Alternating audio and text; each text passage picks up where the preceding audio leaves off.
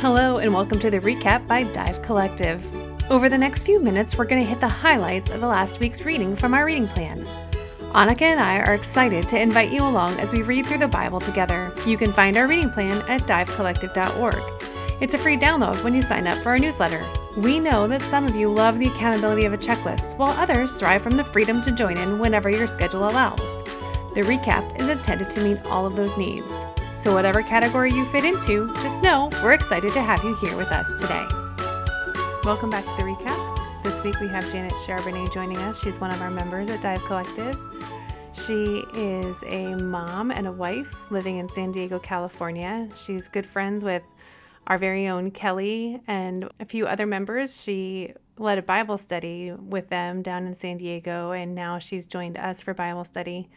And we're so grateful to have her and her voice be a part of what we're doing here.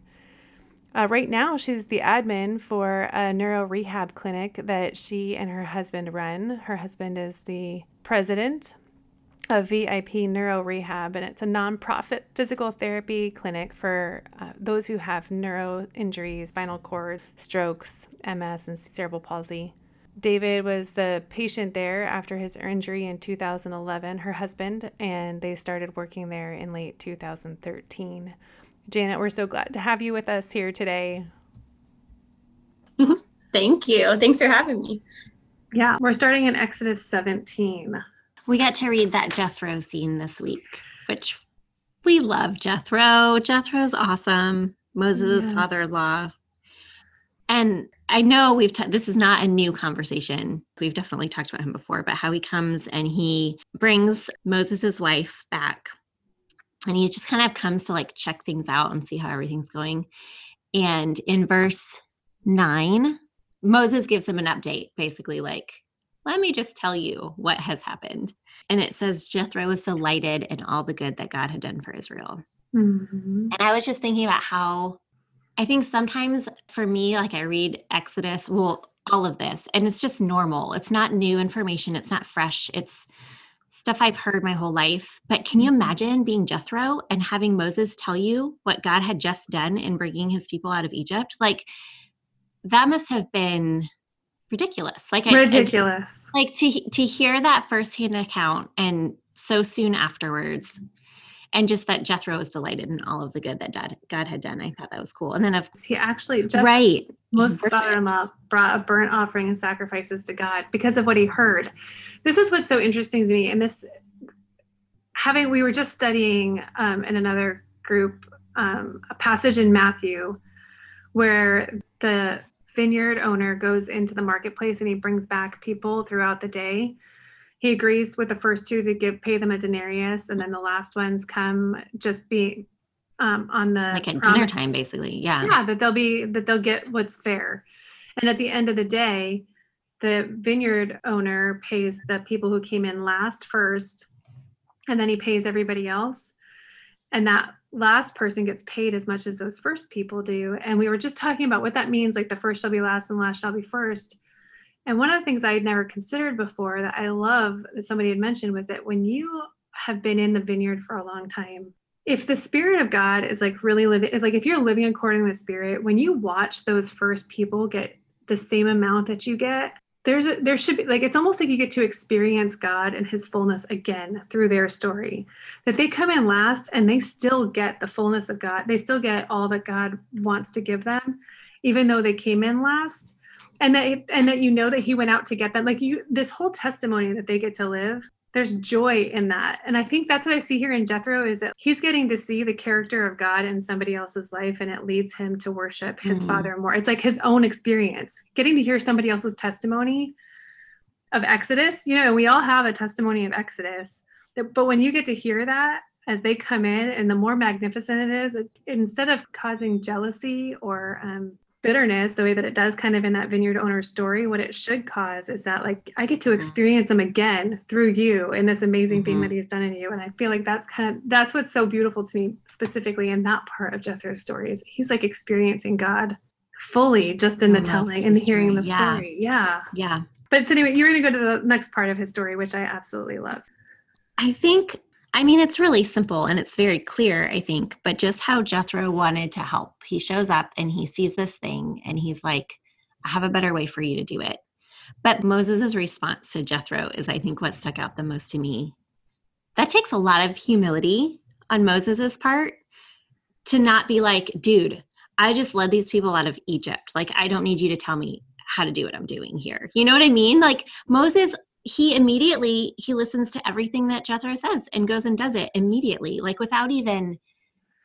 Gosh, that really says a lot about too, like how God prepared them both for that. Like, God established that relationship years before where Jethro was the person that he could count on. He was his solid rock. Like, I wonder, Moses probably didn't have a very solid father figure before Jethro, you know, so Moses showing up there provided Jethro with that credibility that he was for him, you know, just all for him. It would be, what a gift to Moses, because everybody else is underneath them. Jethro is the only person in his life that he can look up to.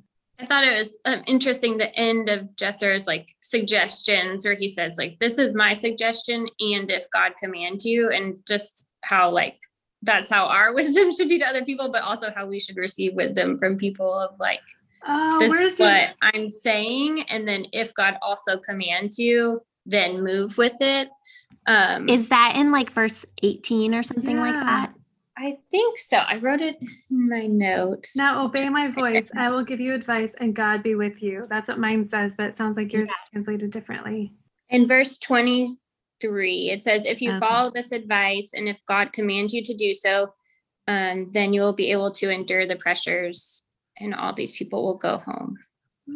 So yeah, mine says a little different, I guess, but I thought it's a different verse. Yeah. I like that though. That's so good. And just humility in him, you know, he's coming with all like, this is my advice, that he has a whole plan laid out, you know, and it's kind of like, well, if God says also, then move, you know? Yeah. So. It points to more of his humility. One of the things that like the humility that stands out to me is the fact that he doesn't want this to become his show. He has no desire for this to become the Jethro show. He's like, this is you. This is what God called you to do. And if I can come alongside of you for a moment and just make your burden a little bit lighter by helping you to see an easier way to do this, then thanks be to God that I get to be a part of your goodness, you know? And then he's out. He's like, boom, gone. Like, yeah. I just really love that so much. But I really like that verse, the way that yours translated, and that points further to his humility. We're so glad you're listening to the recap with us. We'll get back to this week's reading in just a moment. Did you know that we're studying 4 different Bible studies in the book of Genesis this year? We just wrapped up our first one about creation through Noah. The next one is beginning March 9th and 11th. Please come join us as we study the story of Abraham. We're going to look specifically at how the gospel is reflected in this great man of faith. We've made it easy for you to join in anytime. We have podcast recordings of every chapter we've covered on our network, so you can easily stay caught up. Come and see at divecollective.org. Sometimes just as an outsider, it's just, how did Moses not think of that himself? It's like so obvious. You know what I mean? Well, I wonder, I can kind of relate to that. I'm not a good delegator. In my mind, it's way easier for me to just do it myself than to try to find someone else to do it the way that I want it to be done. And Moses is this man who's now, God has just called Moses and given Moses this responsibility to lead his people out of Egypt. And so he's got Aaron to help him, but Moses might be thinking like, well, I guess I can do it all. Yeah, like God asked me to do it, so I guess I have to do it. I mean, it's kind of the same thing you're saying. Like, he didn't think that it was a possibility or even an option for him to get other people involved in the work this way, because he's the guy in charge. And so it probably was, maybe it was easier for him to respond the way he did to Jethro, because he was so relieved that like, it was like another person who walked with God, who he could trust, who was saying, you don't have to carry this all on your own. Yeah, that's such a good... I never really thought about that. I am also a terrible delegator. And honestly, it takes too much time to like back up and look at how to do it more efficiently. I'd rather just do it than take the time to think about how to do it more efficiently. But I'm actually also very good at seeing how to do things more efficiently when it's not my thing to do. You know what I mean? I never really thought about. So if you can, it's like the outside perspective is what makes the difference. Yeah. I think you're right. I think there's something special about Jethro's outside perspective here and his lack of investment in it. Like, I mean, he's invested because he loves Moses, but at the end of the day, he's like, this isn't my show. This is your rodeo. Good luck, bud. Mm-hmm. This is how I'd ride this cow. Yeah. And I think till this point, God had only like spoken to Moses, right? Like he hadn't really talked to anyone. It wasn't till like the next 19 where he like kind of reveals himself to everyone. Before that, it's just been kind of just Moses' show, like y'all were saying. So yeah, probably might not even have crossed his mind of like, yeah, I could expand Moses this. Felt such a weight of responsibility, I'm sure. Mm-hmm. Chapter 19, we just talked about this, Janet, in our Genesis podcast, but we were looking at, I underlined in verse 5, I think it is.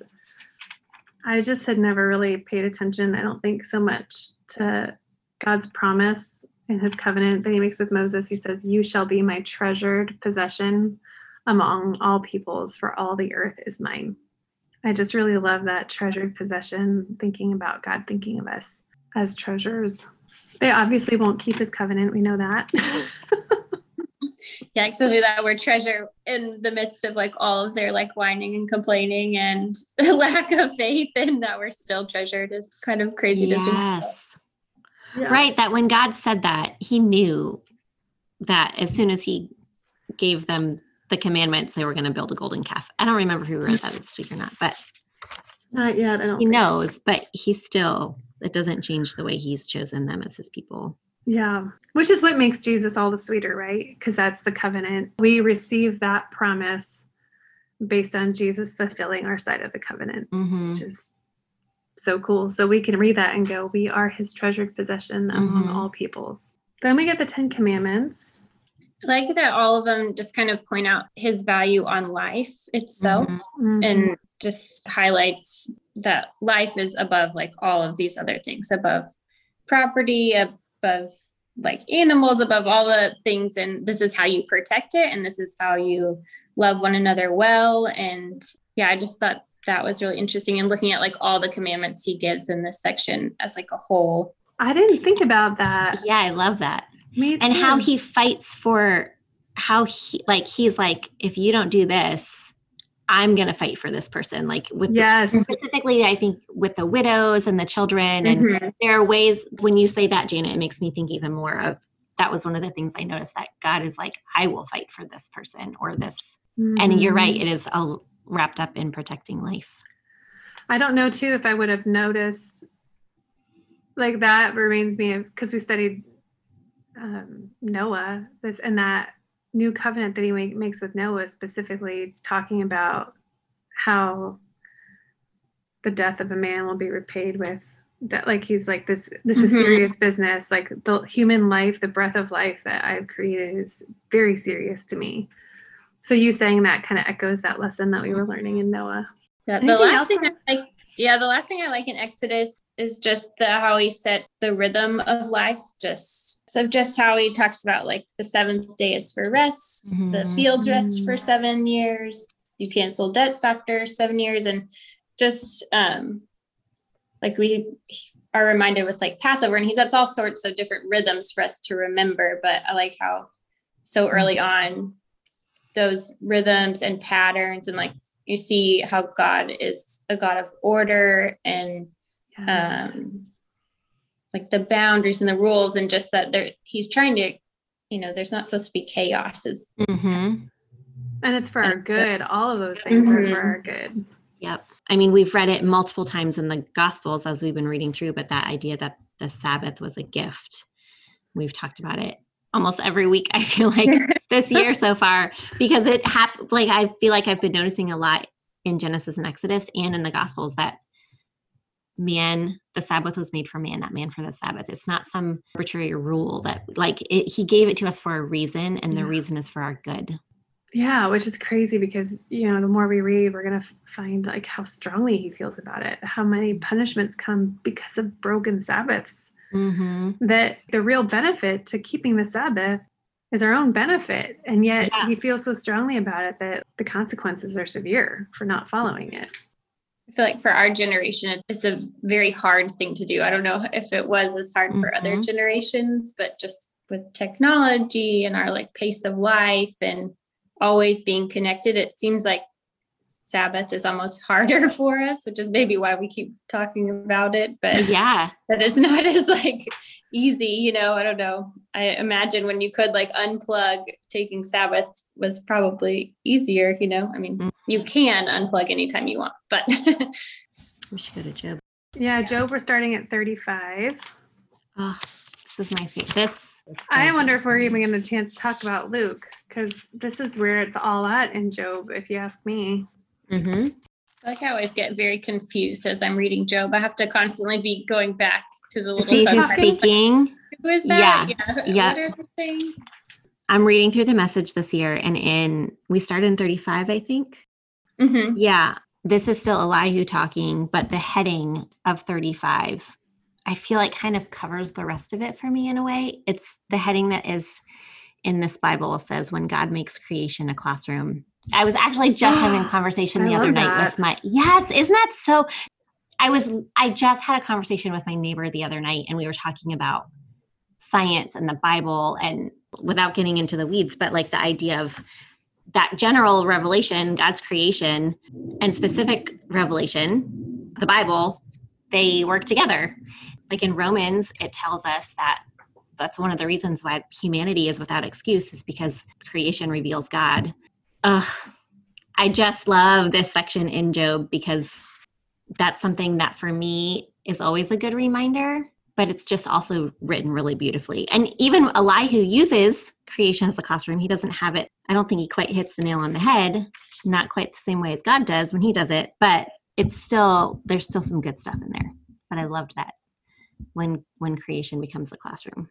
Do you have anything from Elihu's conversation? I like that it goes straight from Elihu talking to the Lord, because I really think that Elihu in those previous chapters is starting to get really to exactly what God's going to say. Like he's basically transitioning to God is the one that formed the earth, and we do not get to question him. And I like that he answers him out of the whirlwind. And he said, "Who is this that darkens counsel by words without knowledge? Dress for action like a man." I don't know. I don't remember what version I was reading it where it says, "Gird up your loins like a man and you answer me. I will question you and you answer me." But this one says, "Dress for action like a man. I will question you and you make it known to me. Where were you when I laid the foundation of the earth? Tell me if you have understanding." Just the rhythm of it is just this like ongoing, like, were you there when I created this? Were you there when I put Leviathan where he is? Were you there? Like, just asks all these questions of Job.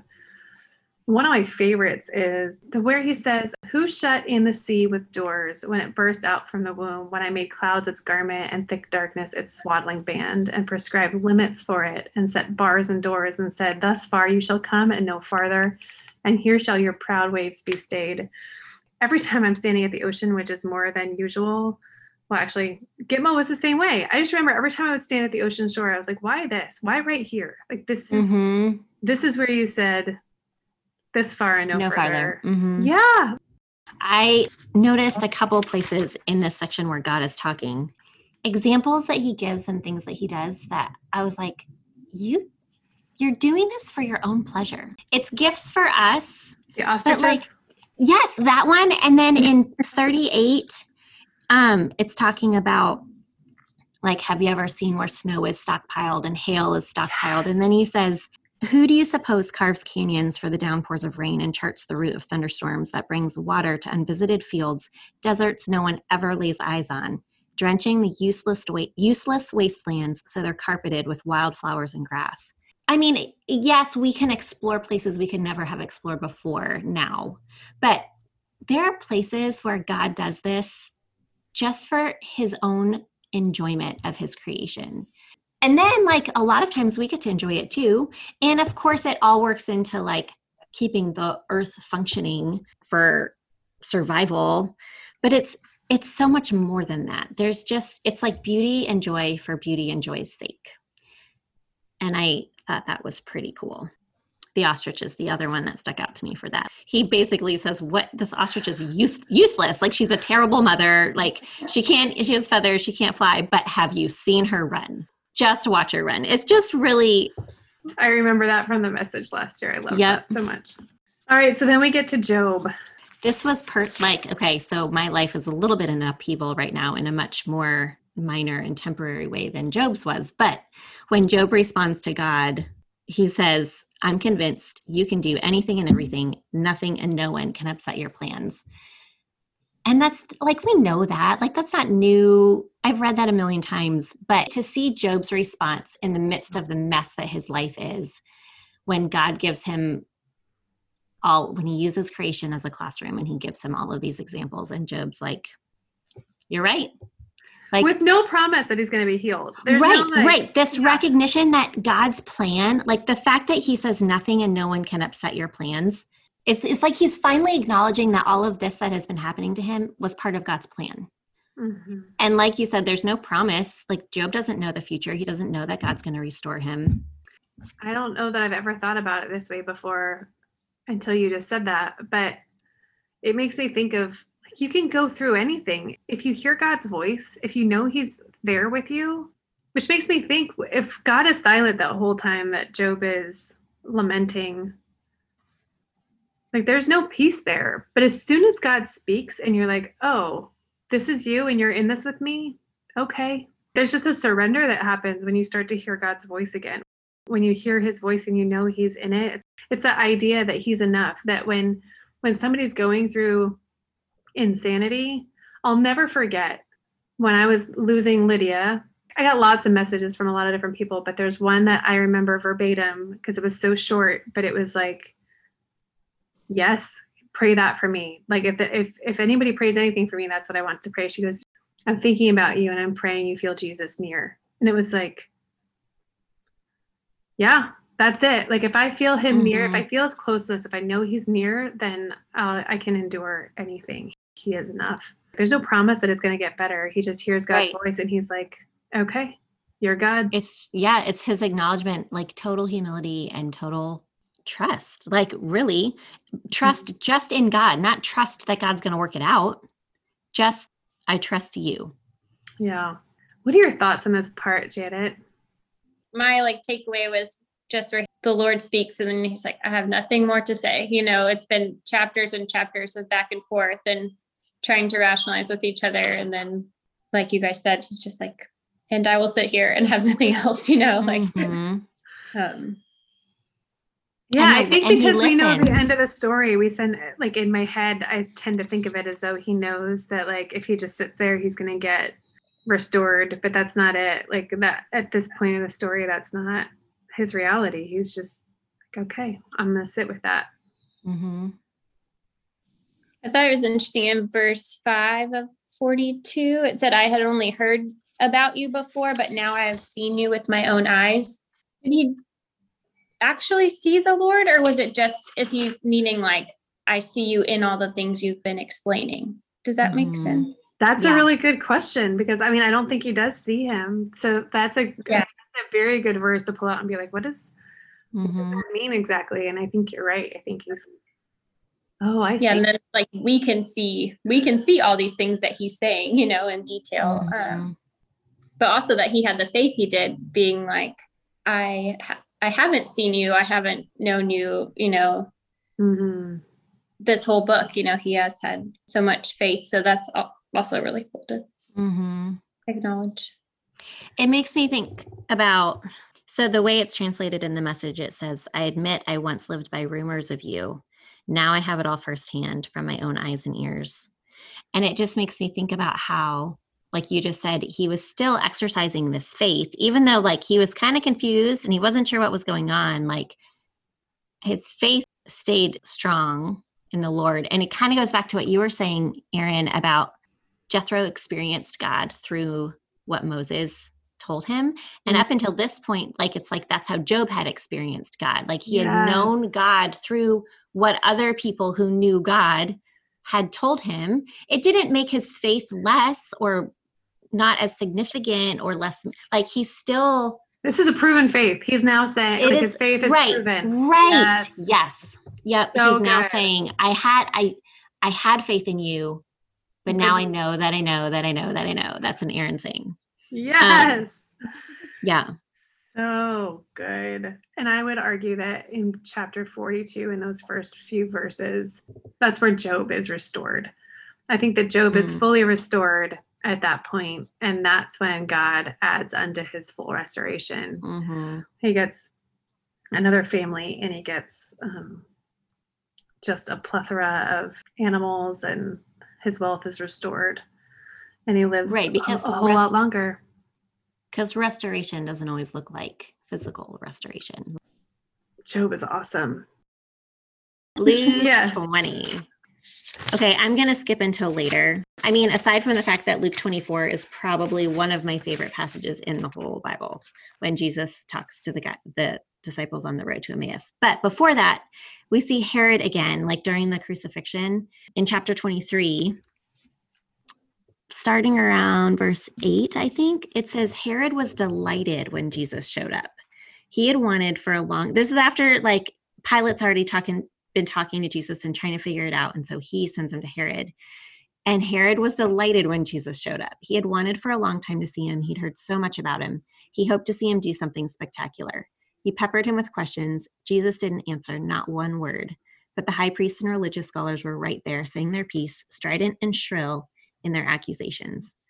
Mightily offended, Herod turned on Jesus and his soldiers joined in, taunting and jeering. So then they dress him up, and then Herod and Pilate become buddies. And then they basically are like, this Jesus guy, like, he's fine. And they try to let him free. But Herod, like, we've seen him pop up over and over. Like, even with John the Baptist, he's intrigued by John the Baptist. Then he has him killed. And then when he's always like listening in the background. And so when I read this, I mean, sort of in the background, he used to have John come and talk to him all the time. Herod was delighted to see Jesus. What? Like, that just kind of threw me. But then it says, he was hoping to see him do something spectacular. So I was just thinking, like, Herod is just such an interesting character to me in all of this, because he knows there's something different going on. Like, he knows there's something different about John. He knows there's something different about Jesus. He wants to see something cool happen. And yet he just doesn't ever. I love that he gets offended at Jesus. Yes. Like, he's like, his pride was so, he's like, you're not going to speak to me. Do you not know who I am? Right. Don't you know who I am? Yeah. Jesus is like a lamb led to the slaughter. Silent, right? Mm-hmm. Anyway, that's just an interesting wondering that I have about this dude, Herod. Well, I'm not going to help. I'll just add to it with my observation in 22 verse 14, or 15, which I loved. He said, when the hour came, he reclined at the table and the apostles with him. And he said to them, I have earnestly desired to eat this Passover with you before I suffer. For I tell you that I will not eat it until it is fulfilled in the kingdom of God. I have earnestly desired to eat this Passover. He's about to be the lamb that's sacrificed. And he's like, I have been waiting for this. This is it, guys. This is the one. This is the Passover to end all Passovers. It's literally, just that I have earnestly desired to eat this Passover with you before I suffer. I feel like I do this a lot. I take what you say and then I'm like, yeah, I didn't think that deep about it. But it's, to me, it almost, and maybe it's the way it's translated, it's actually not that different. You have no idea how much I've looked forward to eating this Passover meal with you before I enter my time of suffering. It's almost like Jesus knew he had to suffer, but this was like his last, he had to enjoy this time with his people. I'm reading it as he's actually just looking forward to this meal with his people, knowing what's to come. Even though he asked for it to be past, like this is what he came to do. He was finally doing the thing that he came to do. Yeah, you think about the thing that God calls you to, that you just are like, you're going to make me do this is the thing, the one thing that if I would ask you not to ask me to do, which is always the thing that he asks us to do, is the one thing that we don't want him to ask us to do, And Jesus is at that point, like, this is the week. Like, he set his face like flint to Jerusalem, and he walked up with the disciples all behind him, takes them aside. I don't remember whether I think it's in Luke. where he basically takes them aside on the way and he was like, I'm going to Jerusalem and I am going to be flogged. He takes them aside specifically to tell them this is what's about to happen. And then he leads them. Like, he's walking in front of them, not with them, with his face just like, sure, this is where I am supposed to go. How much he must have been just looking forward to getting it all over with. Mm-hmm. It's almost done. Like, once you decide to do it, then it's like, let's just get this over with. Rip off the Band-Aid. Yeah. For me, verse 12, I was really thinking about how he says, go upstairs to a large room that is already set up. And just how, for this huge moment, God had this person like in the wings who was like setting up this room for, he didn't know why, or she did. I don't know who sets up the room, but just kind of like how you're saying, how God calls us to different things and we don't usually get to see the whole picture, but just being faithful in what he calls them to do. And like, I was just wondering, like, this room that was set up, where did they have other people coming? Did they not show up? Were they set up every year and like nothing happens, And I love thinking about that person. You don't get any of their story. You don't know whether, like, what, you're right. Like, maybe they set it up and then their guests decide they were going to have Passover somewhere else. Maybe they were like deeply disappointed that their plans had fallen through and that this was all God preparing the plan for Jesus, and then they come to know Jesus and they're like, that dude ate my house. Like, and one of like the scenes of the Bible that like everyone knows about, like the breaking of the bread and all of the, it's a big moment in their house. Yeah. Oh, now there's somebody else I need to meet in heaven. That's cool. That's so good. I love thinking about a lot of these side characters. And I love it when you get a little picture from later in the New Testament about some of them, like Simon of Cyrene, who carries the cross. Mm-hmm. We're pretty sure that his son is he's one of the followers, one of the people that I think Paul refers to as somebody that he loves. So you imagine that Simon comes to know Jesus, at some point, whether he followed him at all during his life or whether it was just, he was literally just passing through town and then came to watch the world go dark for 3 hours and the curtain tear. And Joseph of Arimathea is one of those characters.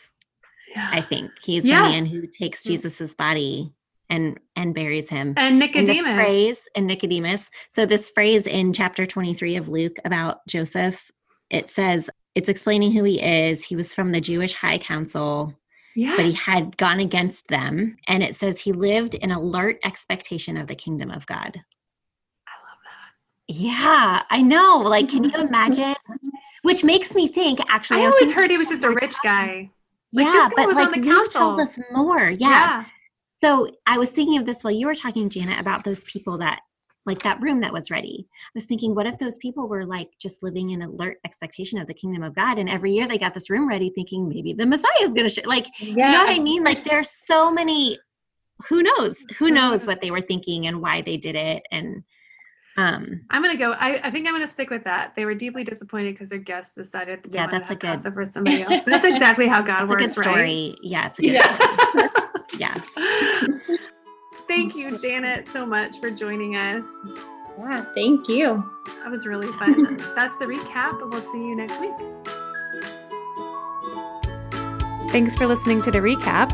If you enjoyed this discussion, and maybe you're wondering how to get more highlights out of your own scripture reading, you might be interested in joining our in-depth Bible studies where we model our version of inductive Bible study. You can find out more at divecollective.org, and we will see you next week.